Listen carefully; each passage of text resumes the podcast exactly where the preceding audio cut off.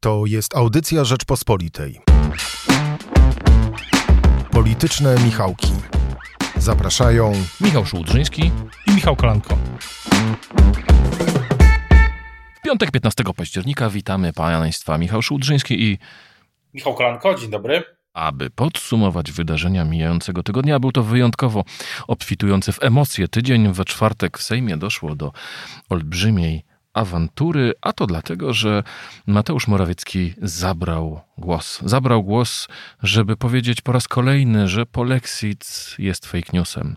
I żeby stwierdzić, że polexit to tak naprawdę wymysł Donalda Tuska E, i tutaj była długa litania oskarżeń pod adresem Donalda Tuska, E, ale mm, nim o tych oskarżeniach wobec Donalda Tuska, Michale, powiedz mi, bo ja jestem gotów zaryzykować tezę, że to było najbardziej antyunijne wystąpienie Mateusza Morawieckiego w historii. Zgadzasz się z tym?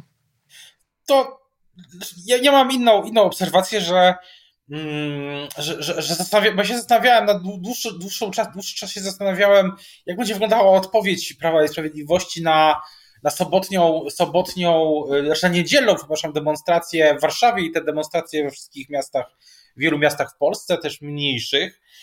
I, y, i ta odpowiedź przyszła właśnie w czwartek.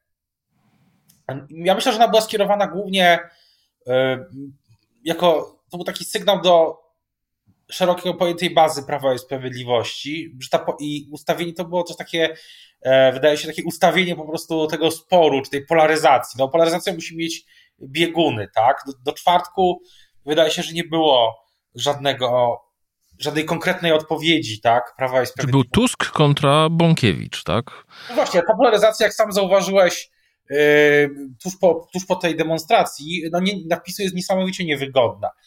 Yy, Z wielu przyczyn. Raz, że PiS yy, no, musi trzymać prawą flankę swoją, a nie dawać ją komuś, kto, komu, kogo w sumie i tak w jakimś sensie finansował. To, to jest paradoks.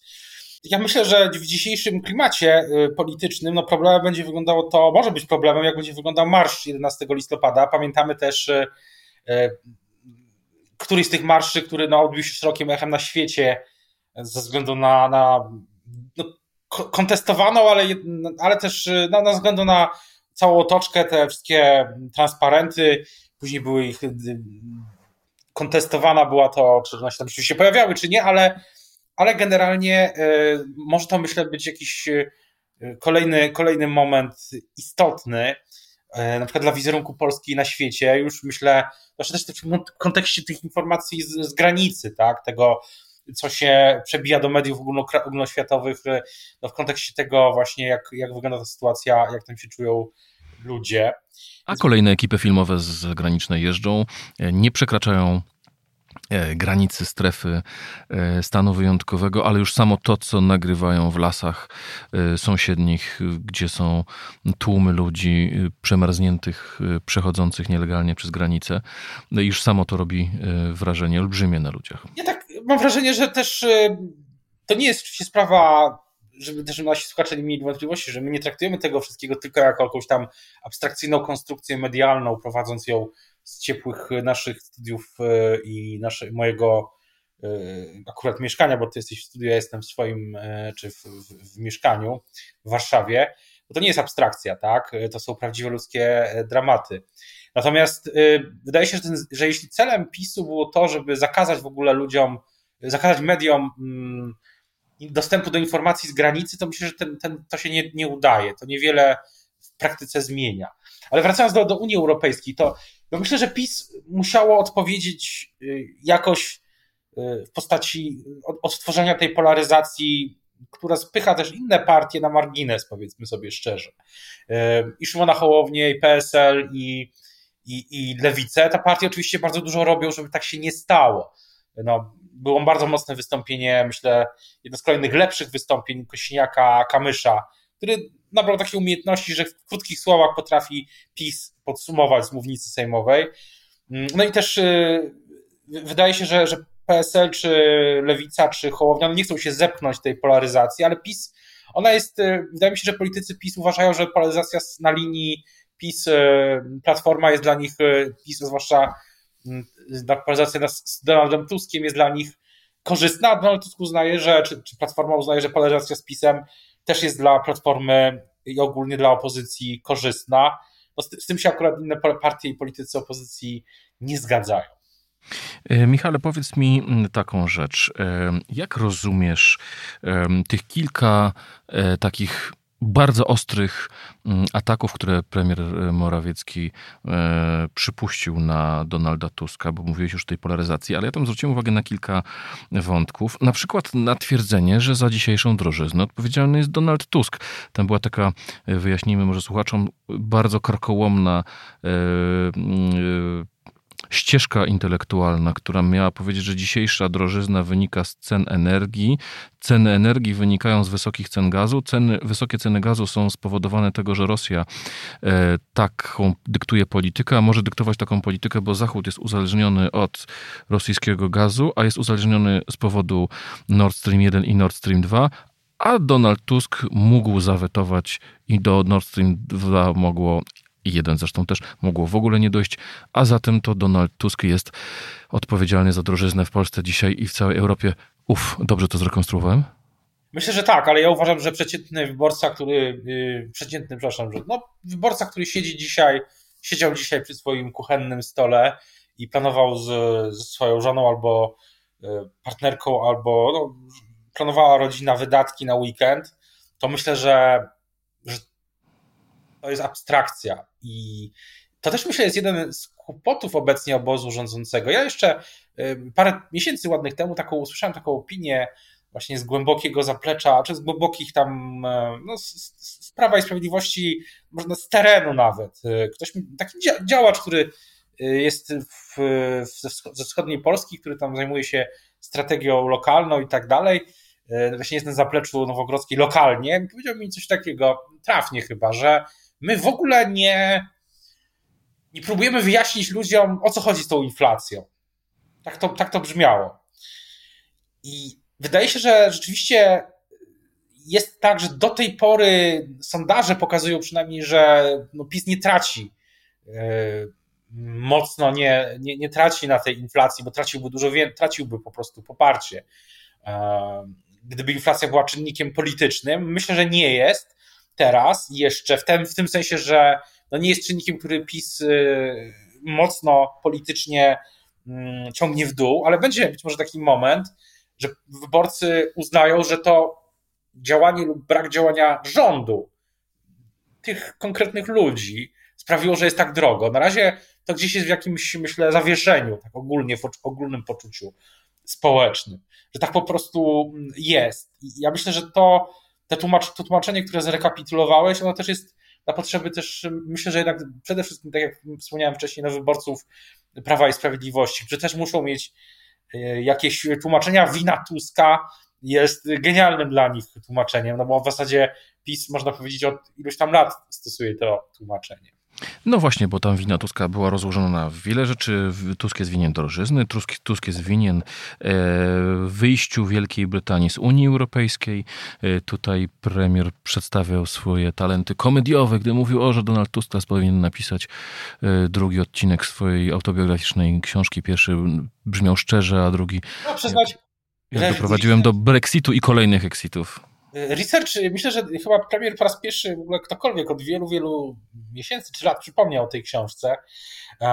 Natomiast ja uważam, że na pewno z punktu widzenia docierania już nie tyle do wyborców PiSu, ale w ogóle do wyborców i przypominania im akurat o tym, że Platforma coś obiecała, a czegoś a zrobiła coś odwrotnie, jak było na samym początku tego przemówienia, to akurat e, to akurat jest, to jest rzecz, ten, rzecz, którą Platforma będzie musiała się mierzyć bo mm, no nie, opozycja pod wodzą Rafała Trzaskowskiego na przykład miałaby inną, in, inaczej PiS musiałoby się wo, wobec niej ustawiać, czy opozycja, przepraszam, Platforma pod wodzą Rafała Trzaskowskiego, no musi, czy, czy nawet y, y, Borysa Budki, chociaż z nim jest o tyle, mm, no on też był, Trzaskowski też w sumie był ministrem y, w rządzie, ale, ale nie był premierem, Budka też nie był premierem, że, że do czego zmierzam, że to jest pewne wyzwanie, tak, ale wybory będą najpewniej dopiero w 2023, chociaż tego nikt nie wie do końca i wtedy to będzie już ile lat od, od, od czasu, kiedy Tusk przestał, Donald Tusk, przez premier Tusk przestał, przestał rządzić. Od, Właśnie, to będzie 8 lat. 8 lat. To już będzie 8 lat. I zwłaszcza dla młodych ludzi to nie jest do końca, myślę, już nie będzie w ogóle przekonywujące, ale z młodymi ludźmi to jest osobna historia i PiS y, jak, no, ma tutaj problem na pewno cały czas. E, powiedz proszę, e, bo właśnie mm, wspomniałeś o tym, co będzie za dwa lata w tym konstytucyjnym terminie wyborów. W tym tygodniu mm, mieliśmy e, drugą rocznicę drugiej kadencji, czyli sam półmetek drugiej kadencji Prawa i Sprawiedliwości. Jak myślisz, w którym miejscu jest dzisiaj Prawo i Sprawiedliwość, gdyby tak e, na momencik oddalić się od tego konkretnego sporu o e, polexit, o wyrok Trybunału i tak dalej? Ja myślę, że Prawo i Sprawiedliwość jest e, w momencie restartu, czy próby restartu, na zupełnie nowych warunkach, a to jak bardzo są to nowe warunki, tego jeszcze do końca nawet myślę nie wiemy, jaka ta dynamika będzie. Wiemy jedno, że porozumienia nie ma w rządzie, Jarosław jest w opozycji, chociaż e, czasami głosuje razem z PiSem, jak tak mi się wydaje, że w przypadku granicy tego muru głosował razem z PiSem. Natomiast e, ten nowy układ sił jest taki, w którym Zbigniew Ziobro ma skonsolidowaną grupę 19 mm, polityków i polityczek w, w, w Sejmie i oczywiście silne zaplecze poza nim. Ma mm, wyrazisty taki kontekst ideowy dotyczący też cen, energii, Unii i tak dalej, ale nie jest, y, y, nie zmienił za bardzo swojego stanu posiadania i chyba go nie zmieni, tak? Nic nie wskazuje na to, żeby że na przykład klimat miał być pod, miał być yy, miał być y, przejęty przez Solidarną Polskę. Pani Anna Moskwa, kojarzona chyba z Joachimem Brudzińskim, ale się nie mylę bardziej, to stanowisko najpewniej obejmie. E, więc y, na pewno kapitał na przyszłość jest, ale co dalej, to, to chyba też wiele zależy od tego, jak będzie wyglądała ta kolejny etap zmian w wymiarze sprawiedliwości. Z tego, co słyszy się, to te zmiany są praktycznie gotowe, ale no pozostaje jeszcze kilka ustaleń, tak żeby nie było powtórki z 2017 roku, gdy to prezydent zawetował zmiany. Myślę, że rola prezydenta, postaram się o tym napisać w przyszłym tygodniu, e, rola prezydenta w tej sprawie będzie, będzie bardzo istotna i tutaj może być, może być czynnik, który te, będzie miał wpływ na, te, na ten kształt tych reform, tych zmian. No bo one miały, mają zlikwidować Izbę Dyscyplinarną, ale tam będzie wiele rzeczy chyba, które bardzo się nie spodobają y, opozycji. Tak mam, takie mam wrażenie. Więc to jest jeden element tego układu sił. Drugi jest to, jak będzie de facto działało środowisko Adama Bielana i sam Adam Bielan w nowej roli, tak? Nowej lidera partii opozycji, partii współtworzącej koalicję, a nie w roli ważnego, bardzo ważnego człowieka kreującego strategię bardziej na zapleczu.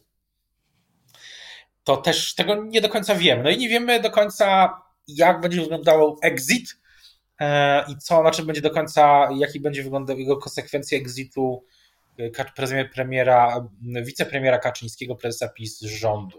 To będzie Jarexit, e, ale o kształcie nowego rządu powiemy za momencik. Ja tylko chciałem tu się na moment zatrzymać, bo mam wrażenie, że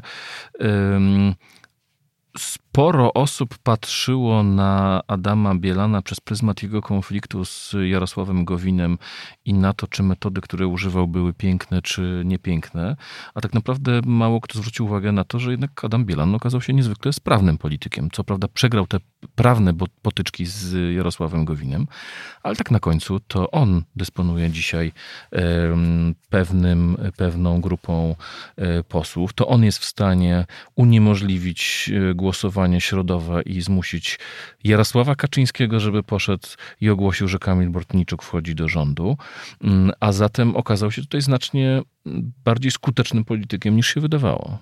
I tak, ta jego rola wymusza na nim też samodzielność. A dla, dlaczego? No bo jego zaplecze oczekuje realizacji tej umowy koalicyjnej. I to wymusi na samym Bielanie inne postępowanie niż gdy ustalał gdy miał wpływ albo gdy był emisariuszem Nowogrodzkiej w wielu sprawach też międzynarodowych w ostatnich, w ostatnich latach. Ta przemiana, myślę, jest ważna, żeby ją obserwować, bo ona no, nie pozostaje bez wpływu na to, jak będzie ta polska polityka wyglądała za rok czy dwa, ba, czy będą w ogóle nawet wcześniejsze wybory. Ja zauważmy jeszcze jedno, y, taki spin y, porozumienia, chyba poseł Wypi to powiedział, że przypomniał, że Adam Bielanius raz zdradził Jarosława Kaczyńskiego. To prawda, to prawda, ale akurat wobec niektórych zdrajców Jarosław Kaczyński ma wyjątkowo miękkie serce. Przecież Zbigniew Ziobro też go zdradził. E, Michale, jeszcze chciałem zapytać Cię o taką rzecz, e, bo jeszcze wciąż mm, musimy mm, zostawić e, chwilkę na opozycję, ale nim o tym. Pamiętasz, była mowa o tym, że będzie wielka rekonstrukcja, potem była mowa, że nie, jaka wielka rekonstrukcja, co, naj, co, co najwyżej jeden minister, może jakiś jeden wiceminister się zmieni. Jeżeli popatrzymy na to dzisiaj, to mamy zapowiedź A odejścia z rządu Jarosława Kaczyńskiego, czyli wicepremiera, wymiany ministra rolnictwa, wymiany ministra klimatu, powołanie ministra sportu um, i jeszcze um, ministra rozwoju. powołanie ministra e, rozwoju. E, mamy jeszcze nowego posła w klubie Prawa i Sprawiedliwości, pana Mejze, który będzie wiceministrem sportu. To całkiem potężna rekonstrukcja, a nie jakaś tam kosmetyczna zmiana. Tak, chociaż pamiętajmy, że odejście z rządu Jarosława Kaczyńskiego, co on sam zapowiadał, co zresztą pamiętam, że my pisaliśmy w Rzeczpospolitej, nawet na jedynce, chyba w czerwcu. o tym w czerwcu, tak jest, sprawdzałem to wczoraj. Pamiętam też te reakcje, pamiętam też te reakcje, że nie, to nieprawda, że tak nie będzie, że, że, że pan redaktor się myli, takie oczywiście kuluarowe, tak?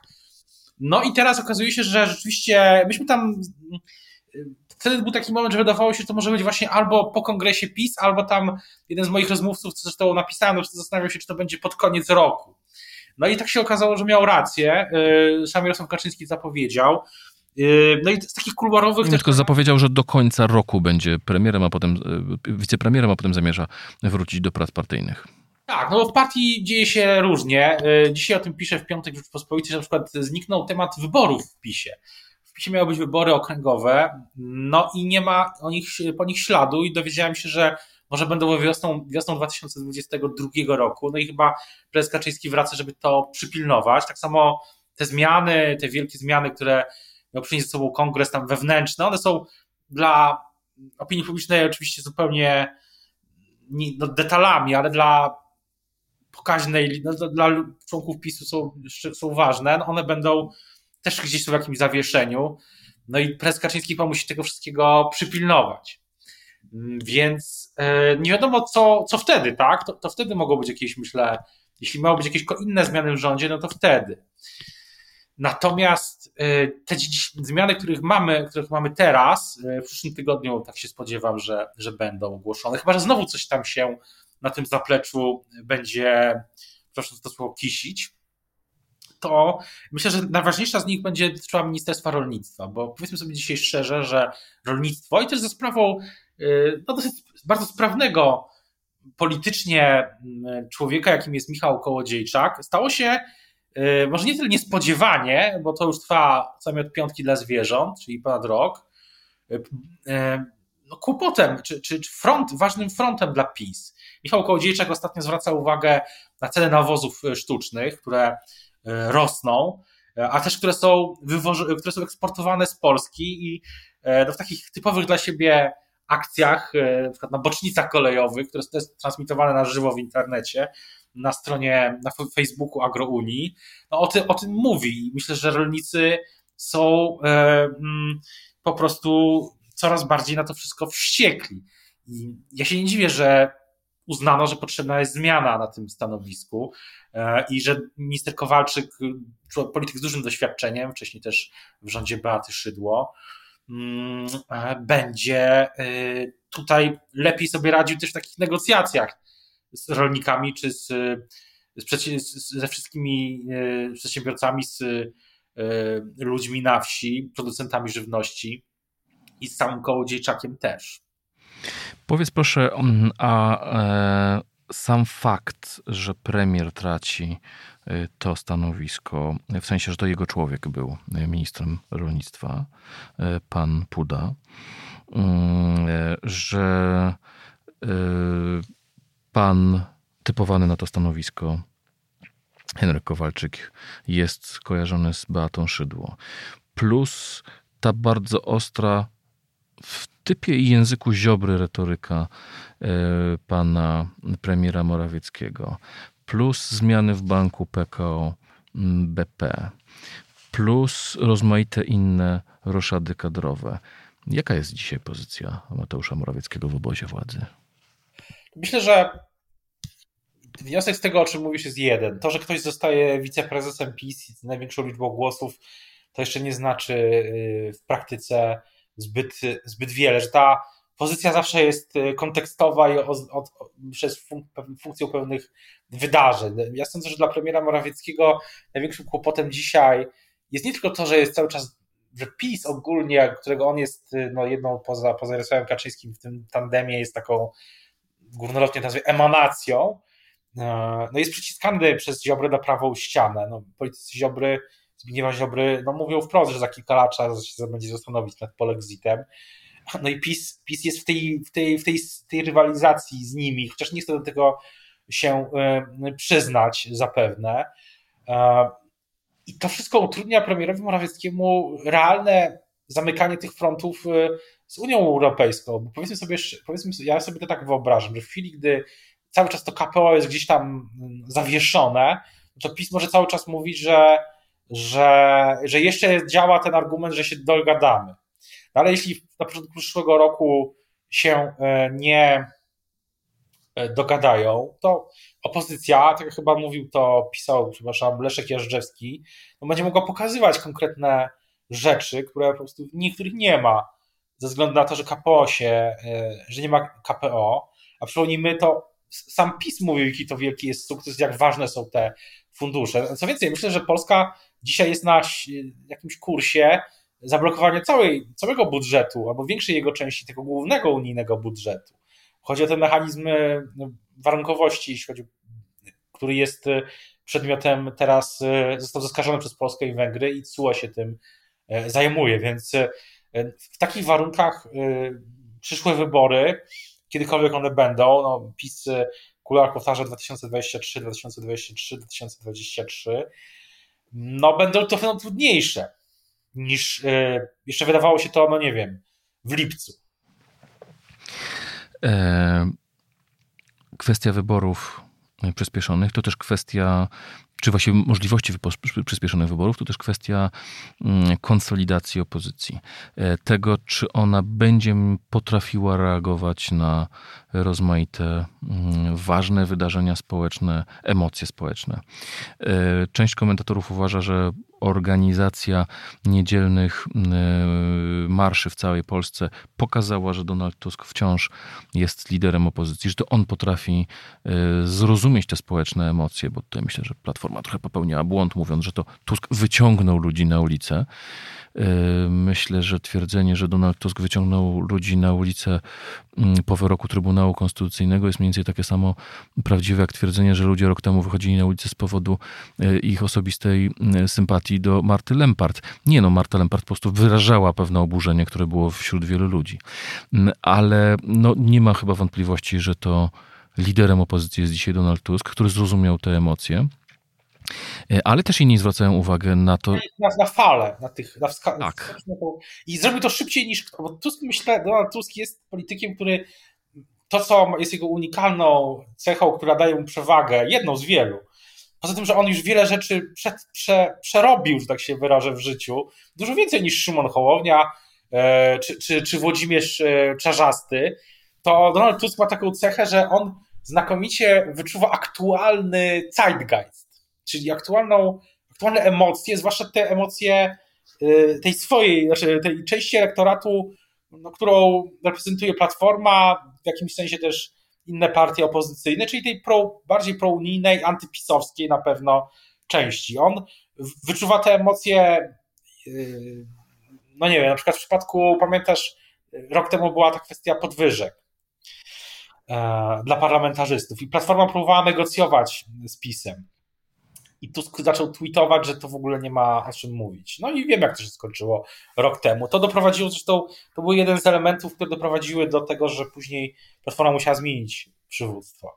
I tak samo jest teraz z Unią, no nie wiem, z, wydaje się, że Tusk też y, widzi, że jego, że emocje, i to jest interesujące, że emocje tej mm, elektoratu Platformy przede wszystkim są takie, że nie można poprzeć tego muru na granicy.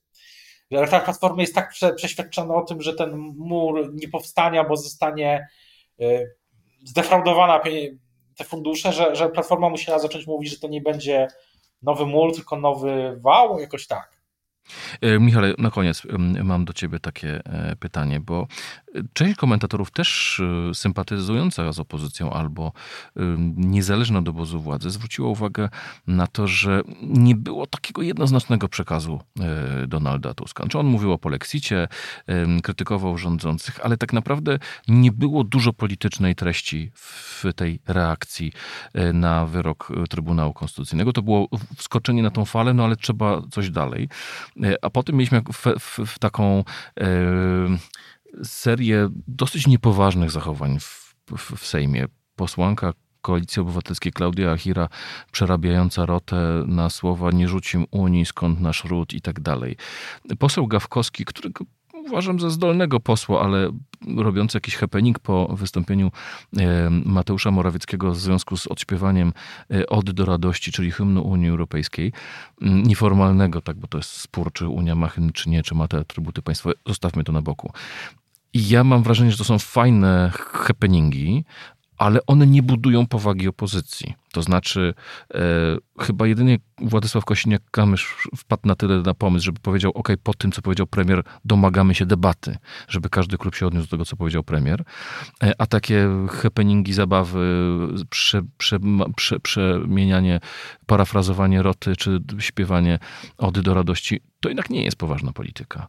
No nie jest i myślę, że Donald Tusk e, doskonale to rozumiesz. To ja pamiętam, że pani taki dała Błońska tak lekko strofowała chyba panią poseł Jehirę e, po jej, po jej wystąpieniu, ale to, to za mało. To, to jest właśnie wyzwanie opozycji, żeby pokazać jego wiarygodny kontrast, wiarygodna alternatywa i czasami PiS to, znaczy PiS to wielokrotnie daje takie możliwości, tak? No ale póki co, no przed Donaldem Tuskiem, tak jak kiedyś pisaliśmy plus minus, pisałem, e, no dużo wyzwań, dużo zadań też związanych z samą platformą. W takim razie bardzo Państwu dziękujemy za wysłuchanie naszego tego tygodniowego podsumowania. Zachęcamy do dyskusji, zadawania nam pytań i komentowania w mediach społecznościowych, a tymczasem żegnają się z Państwem Michał Kolanko Michał Szułdrzyński. Dziękujemy Michałowi Patyrze i Magdalenie Burkiewicz, którzy realizowali i wydawali nasz program i zachęcamy do wysłuchania innych audycji Rzeczpospolitej. Do usłyszenia. Do usłyszenia. Słuchaj więcej na stronie podcasty.rp.pl. Szukaj Rzeczpospolita Audycje w serwisach streamingowych.